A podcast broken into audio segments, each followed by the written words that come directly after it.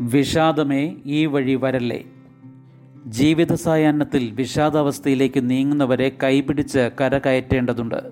ഒറ്റപ്പെടലും രോഗങ്ങളും പലരെയും വിഷാദ രോഗത്തിലെത്തിക്കാറുണ്ട് ഇവരുടെ മനസ്സിൽ പ്രത്യാശയുടെ തിരുനാളം തെളിയിക്കുകയാണ് വേണ്ടത്.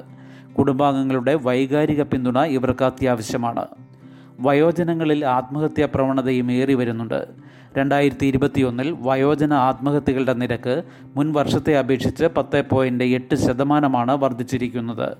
സമൂഹത്തിൽ നിന്ന് ഒറ്റപ്പെട്ട് ജീവിക്കുന്ന വ്യക്തികളിൽ ആത്മഹത്യാ പ്രവണത കൂടുതലാകാൻ സാധ്യതയുണ്ട്.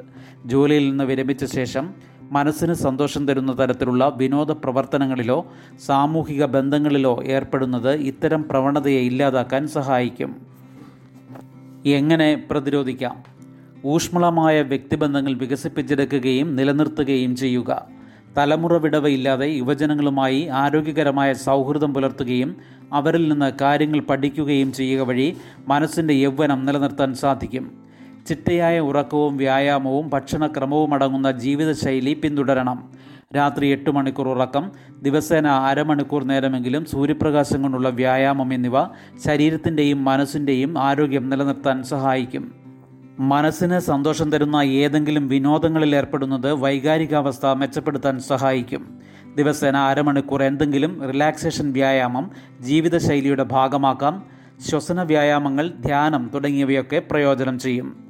മാനസികാരോഗ്യ പ്രശ്നങ്ങൾ അനുഭവപ്പെട്ടാൽ എത്രയും നേരത്തെ വിദഗ്ധ ചികിത്സ തേടി പരിഹരിക്കുക. ഉറക്കക്കുറവ് ഓർമ്മക്കുറവ് അമിത ദേഷ്യം അമിതമായി ഭയമോ സംശയമോ തോന്നുക അമിത ഉത്കണ്ഠ നിത്യജീവിതത്തിലെ കാര്യങ്ങളിൽ താല്പര്യം തോന്നാതിരിക്കുക എന്നിവയൊക്കെ മാനസികാരോഗ്യ പ്രശ്നങ്ങളുടെ ലക്ഷണങ്ങളാകാം. വിവരങ്ങൾക്ക് കടപ്പാട് doctor Arun B Nair psychiatrist medical college Thiruvananthapuram. വായിച്ചത് ജി രവി.